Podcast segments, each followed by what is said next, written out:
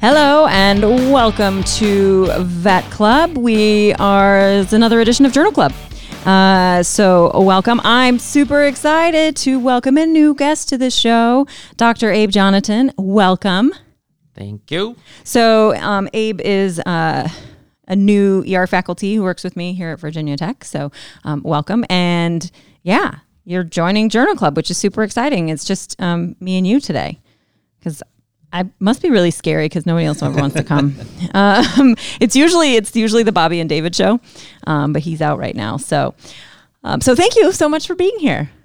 It's like it, that's that's the thing that happens when you work here with me is you're like, guess what? You get to be on a podcast. um, it get to or you have to. It's kind of really depending on how you look at it. Um, but yeah, we have um, several um, uh, Articles, articles, articles, you were written on my mind. you, you didn't know about that one. I almost forgot. I was like, oh crap, I have my I have my sound bites. Um, yeah, so we have we have four today, so it's kind of a, a busy journal club. But Yep.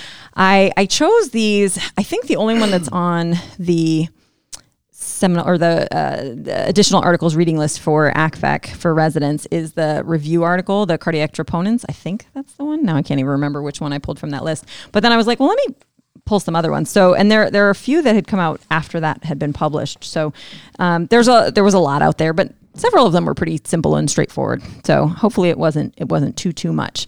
But um, yeah, I thought we could just kind of go through them. Um, one at a time. We'll probably start with the review article, um, which is, you know, is a good article, but it's just kind of like, well, it's, it's a little boring, let's be honest, because it's like physiology. It's a book It chapter. It's very dry. Um, yeah, yeah, that's what it has to be. Um, there's some good images in it, though. Gotta say, I do like um, the figure one is is a nice one. So that you know, kudos to that. I do have a little beef with this one though. So the first sentence in the abstract is cardiac troponins are sensitive and specific markers of myocardial injury. That is not untrue, um, but I feel like it's a misleading statement. Um, and again, myocardial injury is a very broad term, right? Like lots of things can lead to myocardial injury. Hypoxia of you know virtually any kind can cause myocardial injury.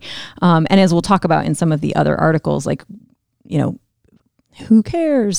That's ultimately what I care about with these things is like, how is it helping me clinically? Right. And so, um, but yeah, what did, what did you get out of, what, what was your thoughts on the review article? So the review article, just for those, it's uh, cardiac troponins in dogs and cats. So it was in JVM in 2016. Langhorn and Willesen were the authors on that one. So that's the one we're talking about first. What were your thoughts, Abe?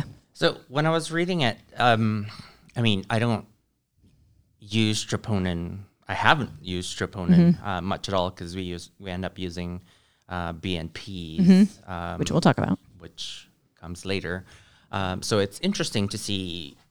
I mean, pretty much most of research done is in a human model, anyways. Yeah. And how the similar similarity between um, dog, more so dogs than cats. Um, What do you mean?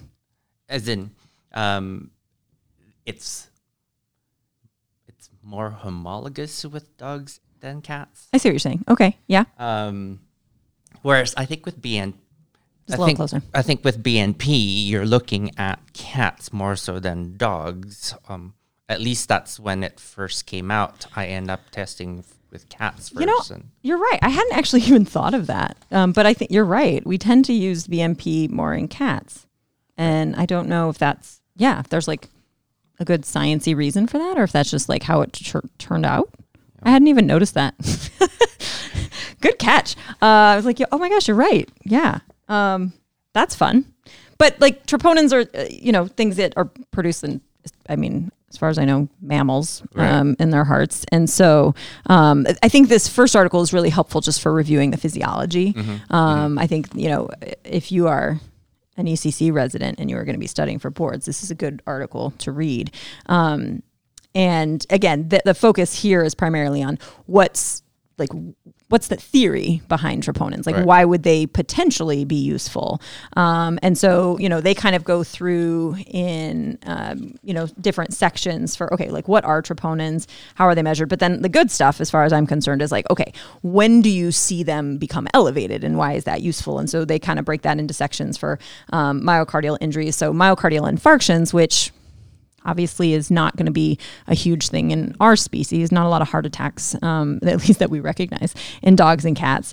Cardiac trauma, maybe a little bit more there with like blunt force trauma and things like that. And then probably the real thing that we care most about is primary cardiac disease. So, um, you know, the the reason people want to have these biomarkers is because sometimes it's hard clinically to figure out what's going on in your patient. Right, and right, so right. if we can identify a marker that is, um, you know, increased or only seen in certain disease states, that's super helpful. Um, and so, you know, I think that's where the, the theory comes in. The problem is in the second part of this, um, you know, discussion of when do are troponins elevated is secondary myocardial injury. so that non-cardiac disease, um, and that's the problem, is that you can see myocardial injury in all sorts of things that aren't heart disease. Um, and so again, that's where I that's that's kind of why I have the beef with that like initial sentence in the abstract is troponins are sensitive and specific markers for myocardial injury. And I think the implication for a lot of people that read that, they think, oh, this is going to be really sensitive and specific for heart disease.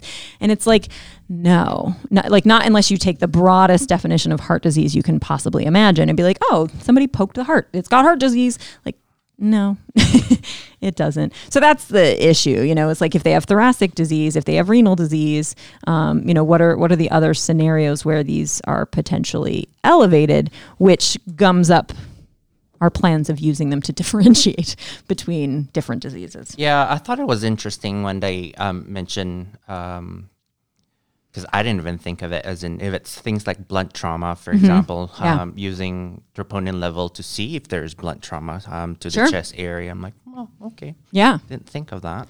Yeah. That's fair. I guess what I've always done has been like, all right, just monitor the patient. Like, oh, put them on ECG because I love ECG for heart rate monitoring. Oh, look at that. They're having some arrhythmias. Probably had some trauma.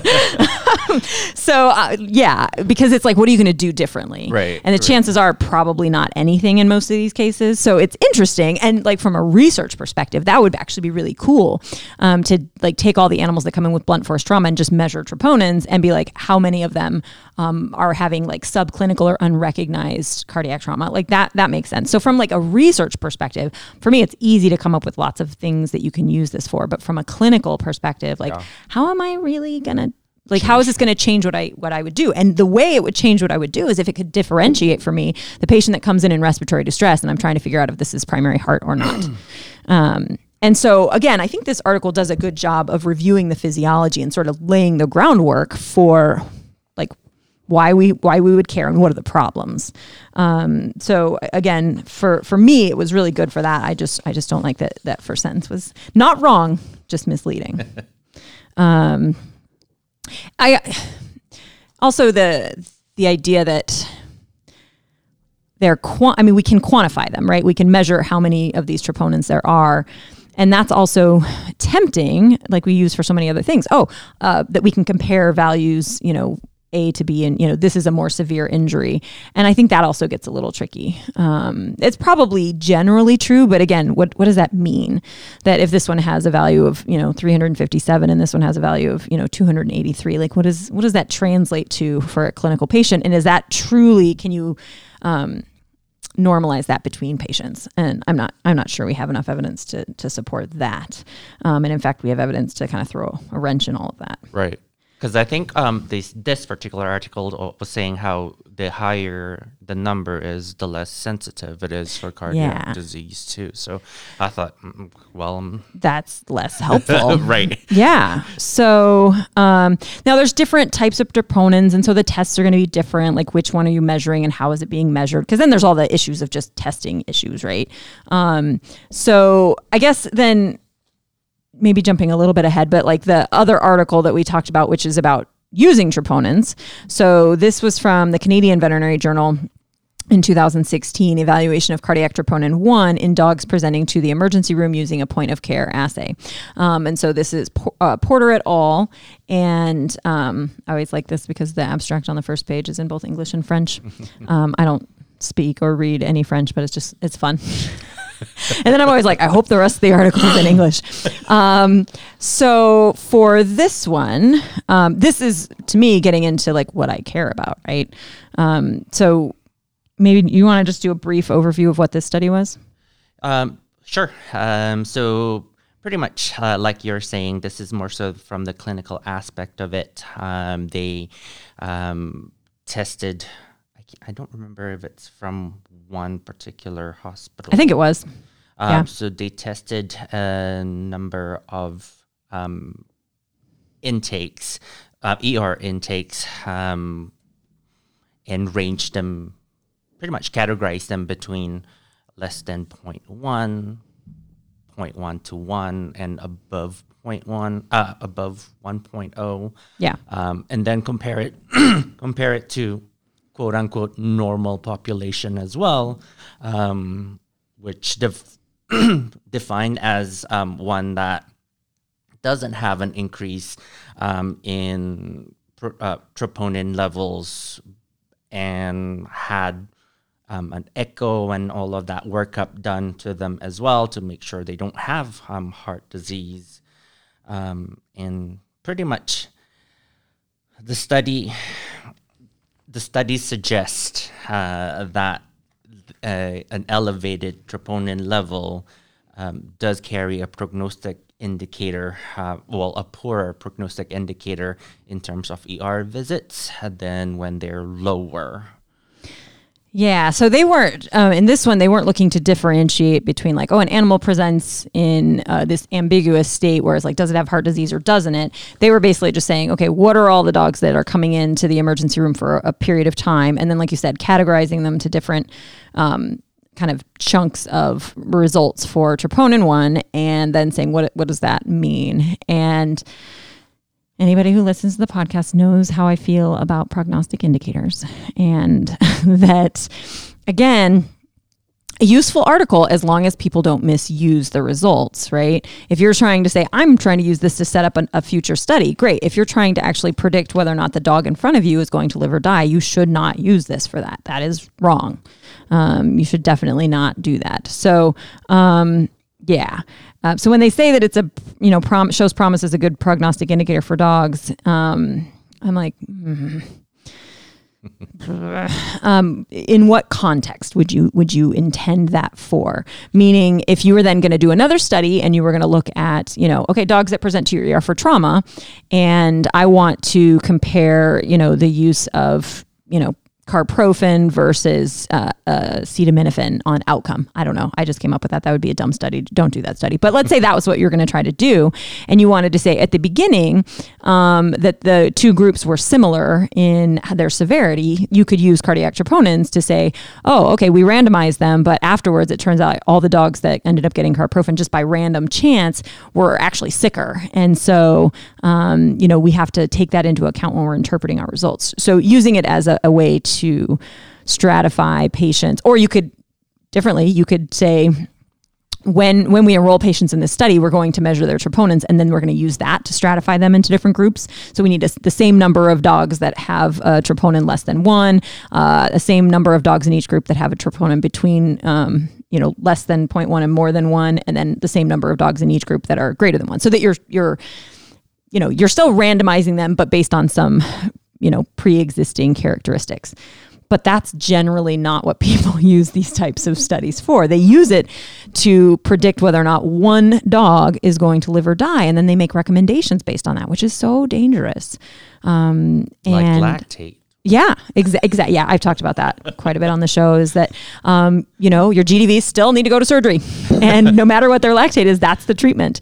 And if you know the owners don't have money, it doesn't matter what their lactate is. You're going to have to euthanize them. You know, like Yep, the, it, yep. it- your treatment doesn't change based on the lactate. Now, if you're you're using it to kind of follow your treatment over time, right? And if you're saying, hey, I'm doing these treatments and the troponins are increasing instead of decreasing, maybe I can use that to kind of reevaluate my plan. Maybe, you know, you could use it in that regard, but um, not in a is this animal likely to live or die kind of a way, because that's one patient and these are population numbers and you can only apply population numbers to populations. Um, so, again, anybody who listens to the show knows this is kind of a soapbox for me. But um, so that's kind of again the the for me a little bit of a frustrating part with um, again a well designed study. I think they did a good job with it. Um, it's just what I find more useful as a clinician is uh, give me a test and tell me how um, how is that going to help change what I do? Like, how am I going to practice differently? How am I going to treat my patients differently? So it's just different aims. Um, I'm not saying one is more or less important, but I think for most of the people that are reading these articles out there, they're like, okay, but what should I be doing? How should I change my behavior as a clinician? If you're a researcher and you're looking for, okay, how do I help stratify these patients and make sure, okay, then yeah, those those prognostic studies are useful. Um, so the good news is we did read a couple articles that do that. Um, so, but apparently that's only in cats. I didn't. I, I'm still like boggled by the fact that um, I didn't even recognize that BNP was. I had cat studies and and the troponins was dogs, but. Um, I don't know. What other thoughts did you have about the troponin stuff before we move on? Well, I mean, with the study, um, I said suggest earlier just because a lot of them are not. to me, it's the numbers themselves don't really support quote unquote a general population. It's a Right. pretty small number. Yeah. Um, and when you start subdividing them into Those numbers get smaller and smaller and gets smaller. really really Yep. small And like an oncology um a, a a neoplastic disease of eight out of 140 or something like Yeah. that because most of them that came in came with normal um, well less than 0.1 troponin level which Yeah, yeah. That the cl- the most of them, you're right, were in that normal range, less than 0.1. And then you had uh, the biggest ch- or the the second biggest chunk was in that in between range, and then you had a few that were in that elevated range. Yeah. So, yeah, also less. Again, it's not a very discriminating test. Is is kind of the issue. Um, but I I don't know. The other thing I've said on the show a lot: sicker patients are more likely to die. I don't need a test to tell me that a patient is sick. Um, that's why they came. The, the clients usually know that too. So um, again, it's just what what am I going to do with that information, and and that's where it gets tricky. Now, the higher that number, there was a little bit. Again, numbers were small, but the higher the number, the more likely they were um, to have a poor outcome. But again, that's not surprising. Sicker animals don't do as well. right Um, and is it higher because of cardiac disease or is it not Yeah, and they had I think only 14. Wait, how many animals had heart disease? I can't remember. cardiac six Only 6. It was even less than I remembered. I thought it was 14. Yeah, so um yeah. Oh, that's right. 14 was the control population. They had 14 normal dogs. Um but yeah. So it's it's it's, it's tough. Research is hard. right like it really is. um, now you did have like some impressively high troponins, like 29 was like I think the highest or something. I'm going back. Um, so it's just, but what do I what do I do? Because the majority of them were either normal or in that meh range. So those are the ones that I think we're still like, what do, what do I do with that? And so it's hard for me as a clinician outside of a research setting to justify running a test like this um, most of the time i feel like it's not going to be particularly helpful. Um, at best it will be like nothing and at worst it will be confusing. Yeah. Like it will actually make it trickier for me to figure things out which is generally not what i want. Um, so yeah. Um, again and I, and I say all this and because i bring all this up all the time um, but it, it's like nothing against the people who do the study. Like we still need these studies and other researchers need these studies. Um, i think we just need to be very very clear when we're writing and reading these types of prognostic indicator studies is like this should not be used for these purposes. Like you should not take this and then change the way you treat or change whether or not you recommend treating change whether or not you would recommend euthanasia based on these numbers. Like that should not happen. That would be wrong. Um, but if you're trying to, you know, decide, does this patient what's the likelihood of this patient having some disease? Now the probably this is this is the other big thing where biomarkers like people are really trying with lots of different biomarkers to can we come up with a blood test something or some simple test that i can use to be like this patient very likely has this disease and therefore that will guide treatment decisions. Like that's the holy grail of biomarkers Right. is tell me with you know some accuracy that my patient has this disease or that. Sepsis is probably one of the ones that we have um, the most research on um, but a fair bit of stuff on differentiating cause like cardiac disease or not um, so transitioning into the you good to move over to the nt pro bnp Sure. Okay. So we have two articles that we um, reviewed this week for um, uh, for Journal Club, and so we have. Uh, from JVIM 2016, differentiation of cardiac from non-cardiac pleural effusions in cats using second-generation quantitative and point-of-care NT-proBNP measurements, um, and that's uh, Hezzell et al. And then we also have uh, Ward et al. And this was from uh, also JVIM this one was the next year, 2017. This is evaluation of a point of care thoracic ultrasound and NT proBNP for the diagnosis of congestive heart failure in cats with respiratory distress. So, again, the same kind of thing. So, in both of these, we have a patient that comes in in respiratory distress. Um, and one, it was specifically pleural effusion, the other one was um, just respiratory distress. And it says, can what can we use to help us decide does this cat have heart failure or not? And anybody who's treated, you know, cats before at all knows that like they don't they don't like to play by the rules. They do their own thing and they can come in and they can have pleural effusion in their heart failure and they can have pleural effusion from non-heart failure. They cannot have pleural effusion of heart failure. They can do pulmonary edema more like a dog would.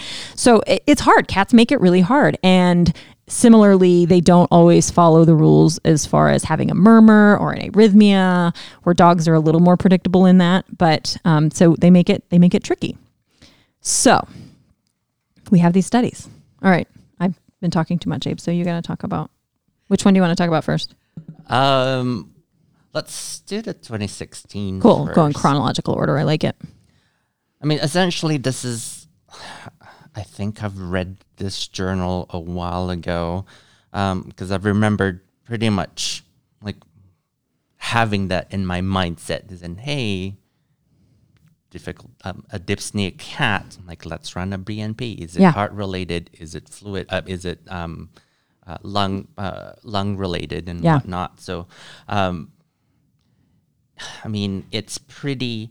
So this particular study um, tested about 38 cats in the U.S. and 40 cats in the U.K. Uh, with cardiogenic or non-cardiogenic pleural effusion. Um, so if there's already fluids in there. Um,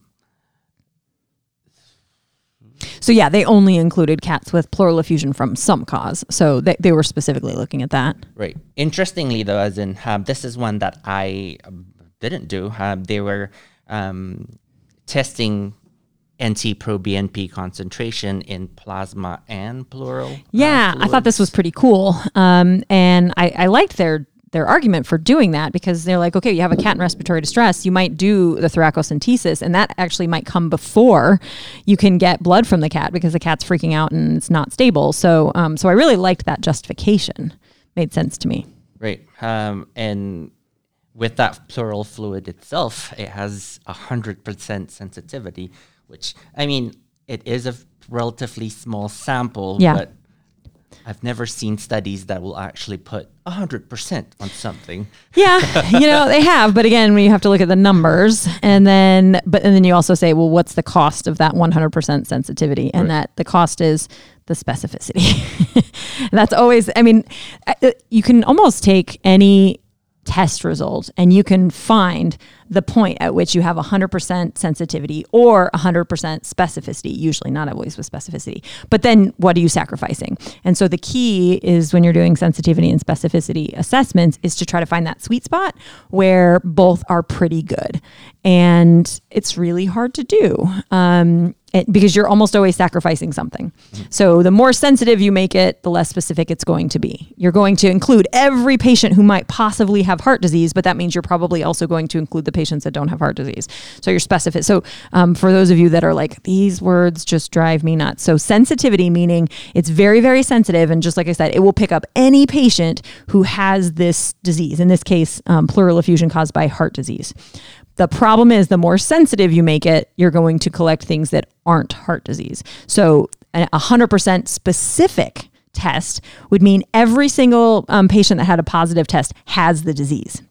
In order to make a test 100% 100% specific, you're probably going to reduce the sensitivity. Um, and the reason for that is there's always overlap between the patients that have the disease and those that don't in in, in virtually any test result. So um, that means that if you ever read a paper that says the test was 100% sensitive and 100% specific, they didn't have enough numbers or they lied. like that's just not real life. Um, like gold standard tests aren't that good, and like that's the thing you're you're comparing it to. So. Um, yeah. So you have to take that into account. You're not expecting, I mean, of course you're expecting, I want 100%, 100%. You're not going to get that. Um, so then you have to say, well, what does it mean to say that this, I think, yeah. So the pleural fluid on the not point of care test result was 100% sensitive and like 76% specific. So what like what do you take away from that? So we're catching more so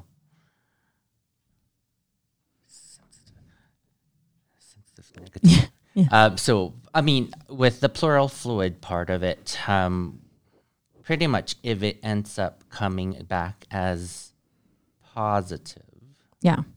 then we're certain that this patient has it, right? No, the other way around. That's specific. Yeah. If it So if so the way I would interpret the way I would say that if it's 100% sensitive, 75% specific, that means 1 in 4 of the patients that have a positive result don't actually have the disease. Cuz it's 70 so 25% 76.5%, but approximately 1 in 4 is wrong. Um, and so you can talk about it in like false positives and false negatives. So if you have 100% sensitive, that means if you have a negative result, you can be pretty sure your patient doesn't have that. But if you have a positive result, you're like, "Meh, that I probably have to do more tests. Versus if you went the other way around, if you had 100% sensitive or specific, ugh, I'm doing it not too, 100% specific, that would mean if you have a positive result, you can be pretty sure your patient has, Has that it, disease. But if if it the sensitivity drops, then you're going to be missing some patients that do have it. Um, so yeah, the pleural effusion, if um, if it's negative, then you can be like, okay, this is probably not heart disease. Um, so if that could be helpful if you get a negative result, but if you get a positive result, you're like, Meh, this isn't really helpful. Um, and the same same kind of trends for the plasma. So if you measured it in the plasma, like the the sensitivity, it, you reasonably high, I think for the first test was 95%, but the specificity drops to 82%, which means one in five cats that you tested on that's positive, it's it's going to be wrong. It's going to imply heart disease and be wrong. Um, and then similar numbers for the point of care test. It was a little worse um, in the pleural fluid, but honestly, not that much worse. Like they were both pretty crummy. Um, so the sensitivity and specificity for the point of care test for plasma was about the same as for the um, not point of care test, the quantitative test. And then the um, for the pleural fluid, it was again the specificity was a little worse, but like both were pretty terrible. I guess it was arguably a lot worse, but it was a little better than flipping a coin in, in the pleural just a fluid. little. Yeah. so, I mean, they don't recommend using it, um, the point of care test for pleural effusion because, or uh, for the measuring uh, NT-proBNP and pleural f- effusion because the specificity was so crummy. Um, but like you're gonna again, like I said, even in the the one that performed the best, um, you're still gonna have, you know, a, a good many cats that you're gonna get it wrong with, and so that's disappointing. So what do you do with this? What do you like? Do you like do you like um, ProBNP for your respiratory cats? I do, um, but I mean, in ER settings, right? As Mm-hmm. in we've only used the SNAP BNP, um, so the point of care, um, and I've only been using it with plasma. Yeah. Um, because, I mean, honestly, I I have not thought about. It. I'm like, mm, okay, well, I have. And this study would support fluid. that. That's reasonable. They were. It was definitely better in plasma than pleural fluid. Yeah, and I mean that usually help determine the conversation that I'm going to make with Yeah. the owner in terms of where do I send you from now on. Gotcha. Um, just because I'm like, well, if it's more likely. The way I use ProBNP in cats in particular, it I tend to say it gives an indication of um, Yeah. heart disease, not a hundred percent a heart, Yeah. heart disease. So if it, if that comes out positive, you should probably check with a cardiologist on um, where to move forward from then on. Yeah. Um, The nice thing is, for most cats that come in with pleural effusion, by removing that pleural effusion, they're usually breathing much better. Right. So now you have time. Um, the you know the cats that come in in pulmonary edema is is trickier, um, and we'll talk about that a little bit more in the next study. But um, but I think that's the key for me is kind of what you said is. Um, you can't use this in a vacuum, right? Like it's not this is the only test you're going to use. So it's this is one piece of evidence that you kind of you can use to add to um, the case that you're sort of making for is this animal um, does this animal have um, heart disease or not? Um, so it, it's just kind of a you just again like so many things if you use it appropriately you're probably going to be fine. If you try to say i'm going to base everything i do on this test you're going to get yourself into some trouble now and again. So um, but the tricky part is it's not even that you can say, oh, I have this one where I'm not really sure, is this going to help me? It's like maybe, um, but it, it might not. And so if I'm having a case where I'm like, I'm convinced that this is heart failure, I don't need to run this. If it's one where I'm like, oh, I'm not really sure, it, this, like you said, is it going to push me to say, okay, I need to maybe get that consult with a cardiologist sooner, or, um, or like in the next study, which is another kind of along the same line. So the the next study um, is sort of fun. Oh well, is there anything else you wanted to say on the the one we just talked about, the pleural effusion one? No. Um, remember the case that that we had on my first day here? Well, one of my first days, a cat came in with like pleural effusion galore. Okay. Um, came with negative, uh, as in a low pro BNP and whatnot. Oh, I actually don't know that I remember it had been run. So somebody else ran a um, NT Pro BNP. Yep. Okay. what did it ended up having? it ends up having mets throughout the chest Okay. area. So it didn't have heart disease. Right. So that's good. So I thought that was interesting. Like, Yeah. oh, okay, well, that supports this. And Yeah. That's, that's what came to mind when I was reading the paper. I'm like, oh, yeah. Yeah, we did have that. That, that yeah. so, I mean, I think that's the thing when you're trying to prioritize what diagnostics do I do next? Okay, if the proBNP is high, then maybe you say getting an echo is next on my list. If you if it's low, then you say maybe doing something else is next on my list. Maybe I need to, um, you know, divert. Don't cross it off of your differentials, right? For in either direction. Don't say, okay, I know what this is, but help that guide like how am I using my resources and, and how am I prioritizing my plan? I thought, yeah, that's a really good um, example. Because I don't routinely run it. Not to lie. I don't remember the last time I ran it.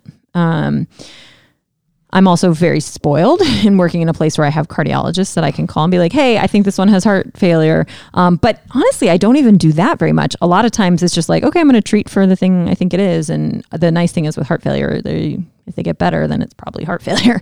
Um, that's like the, the most definitive diagnostic test um, that I have is that response to therapy. Um, so, um, but I, I do, I, I like this. I thought um, I was trying to remember. I don't think they combined them because that's the other thing that's nice is can you take what if you combine the plasma result with the pleural result and i don't think they did that did they, They don't. Um, Okay. I think the conclusion of that particular study was use plasma and not pleural. yeah but it would have been interesting to see like how often did those agree with one another? And did doing them together like if you say oh you if you have a value above this uh, in the pleural fluid and a value above this in the plasma those combined maybe would increase the sensitivity and specificity but i don't think they i don't think they tried to do that. Um, i mean that's kind of how like that's how we practice medicine, right? You just keep adding evidence, adding evidence, and the more things that you um, find that fit with the thing you think it is, you're like, okay, I'm building a case. This is probably what the diagnosis is. Um, so that was the one thing I kind of wish they had um, done with the numbers was to just say what happens if we combine these results um, and measure it either.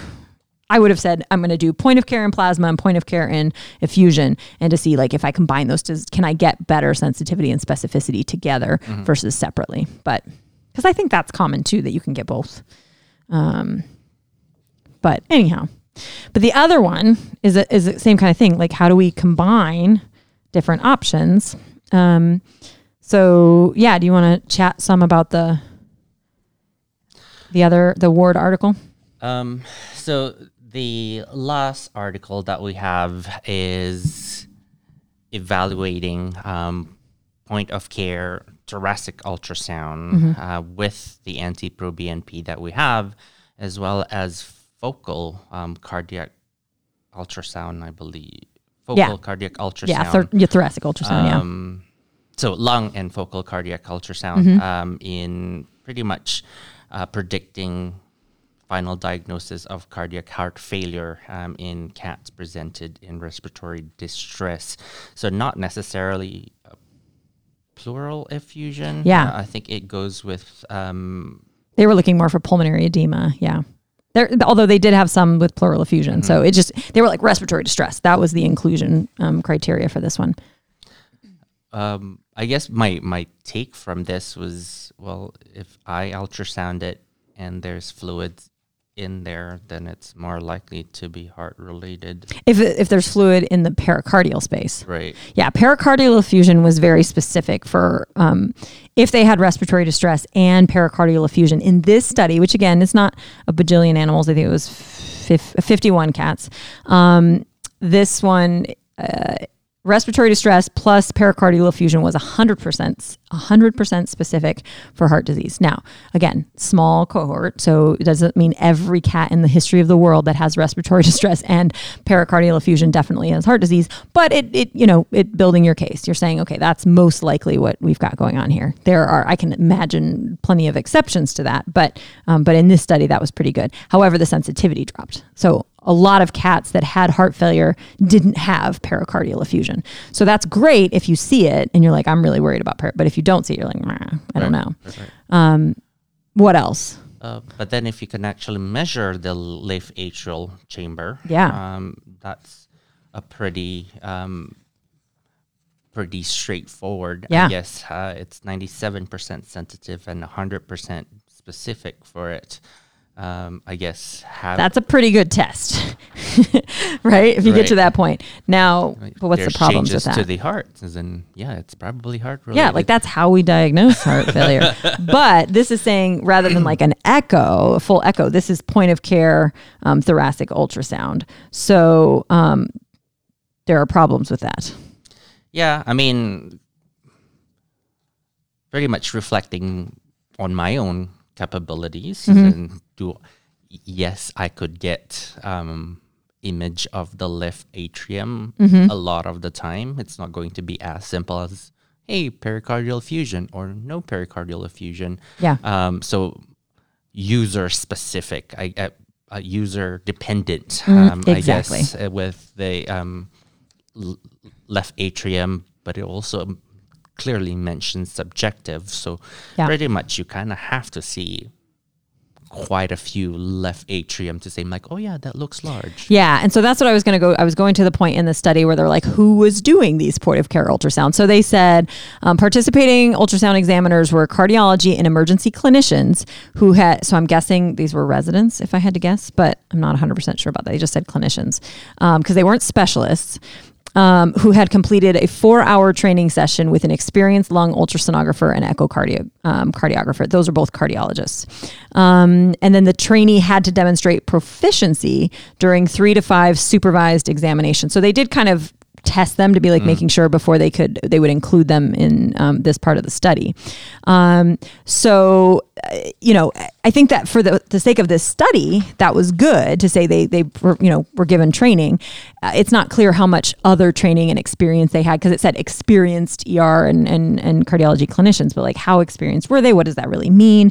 And how much experience did they have doing um, point of care ultrasound? They did have this additional training, um, but does that mean can I extrapolate this information to a wider population of veterinarians doing point of care ultrasound?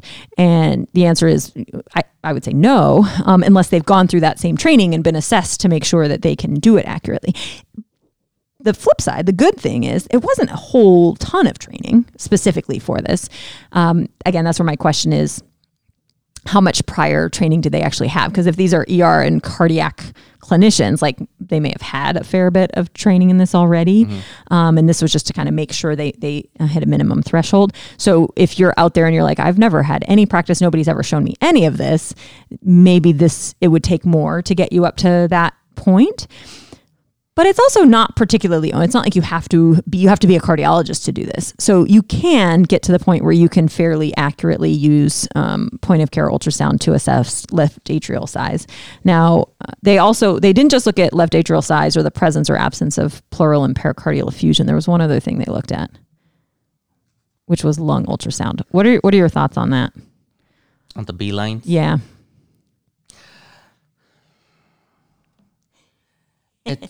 I'm setting you up. Um, personally, um,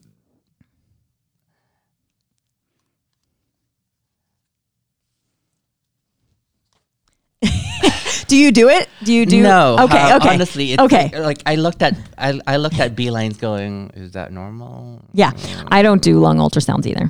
I I find it for me and my hands to be mostly a waste of time because I just think it's um we're not good at it. I think we're really good at being like there's fluid there and like that when you hit that interface, but ultrasound is not good for um lungs. Yeah, exactly. and so you're like, "Oh, but there's not as much that's the whole point." But like mm, and they have the in the in the paper they have the, you know, images of of B lines in figure 1 or whatever um, and oh, and figure two, I don't remember. But ah, in my experience, um, people, even with training, are not good at identifying quote unquote B lines.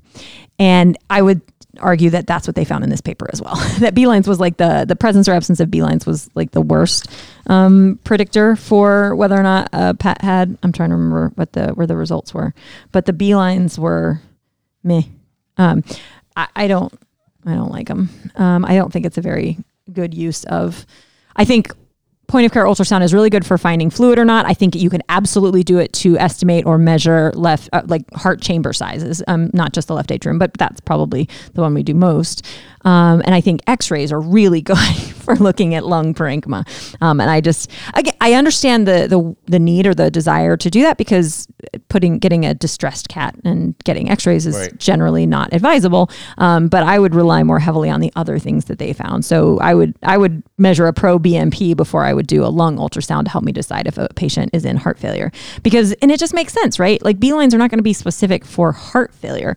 Um, and a number of them had um, uh, neoplasia. They had uh, one of them, I think, had asthma um, that they found B lines in.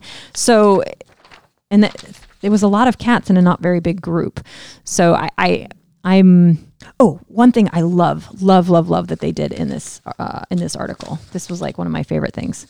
They have a section that just says false positive and false negative results. um, I I love the way this was written and how they organized it to be like, uh, oh yeah, this is what presence of B lines on lung ultrasound incorrectly categorized some cats as having um, congestive heart failure, quote unquote false positives, and using the criterion of greater than one strong positive vet blue site um, lung ultrasound incorrectly classified three cats as having congestive heart failure, all of which were diagnosed with neoplasia. False positive also occurred using the NT Pro BNP snap test. I just I really like the way they they just said head hitting it head on. If you rely on these, these are the things that can happen. Um, and it, they they described it in a very clear way rather than being like here are a bunch of numbers. They're like here's what happened.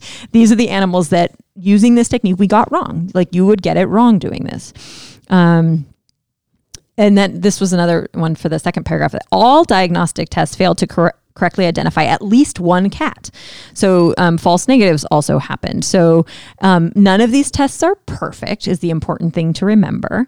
Um, and you know you kind of have to use them all. I, again, the more things you do, the better it will be. Essentially, so if you're using lung ultrasound with all the other stuff, okay. I I don't think it adds a whole lot personally, um, and and I do think that's the hardest thing to train people on. Um, so if you're doing a ton of training on it, maybe you get better at it. I think that's fair, but I, I don't think very many people are very good Right. at doing lung ultrasounds. That's my beef. Um, but I really did love the way they organized that in the in this study where they just came down like, here's what happens. um, like these were the false positives and negatives, rather than giving us like vague numbers and trying to have us figure out what that meant. So I appreciated the way that was written. Um, I don't know. So you don't do lung ultrasounds either. Do you? Do you like to use point of care ultrasound for like left atrial size and I heart do. chambers? Yeah. Uh, okay. I mean, I, I use it pretty much as I was doing, uh, as I'm doing my T fast. Yeah. Um, it's like, Yeah, hey, same here. You're like, oh, look at that. That's like a giant left atrium. cool. Um, then I don't really feel like I need to go and look at lungs. I'm like, okay, looks like heart failure. Right. Um, okay, the other thing, I don't remember. Do you remember? Um, my favorite diagnostic test to differentiate animals in respiratory stress with heart failure, or not fa- heart failure. Do you know? You might not know what my favorite is. What's your favorite? Uh, I, between the two, I take No, not between the two. Anything available out there, because my favorite is not amongst the things we've talked about today. Um, And mine is based on evidence. There's literature out there to support mine too. I didn't include it in the articles today though. I mean, usually it ends up just being time. If I put them in an oxygen, Sure. Yeah. If, if that feels, if they feel better, then it's probably not cardiac. Yeah. Um, but- You want me to tell you mine?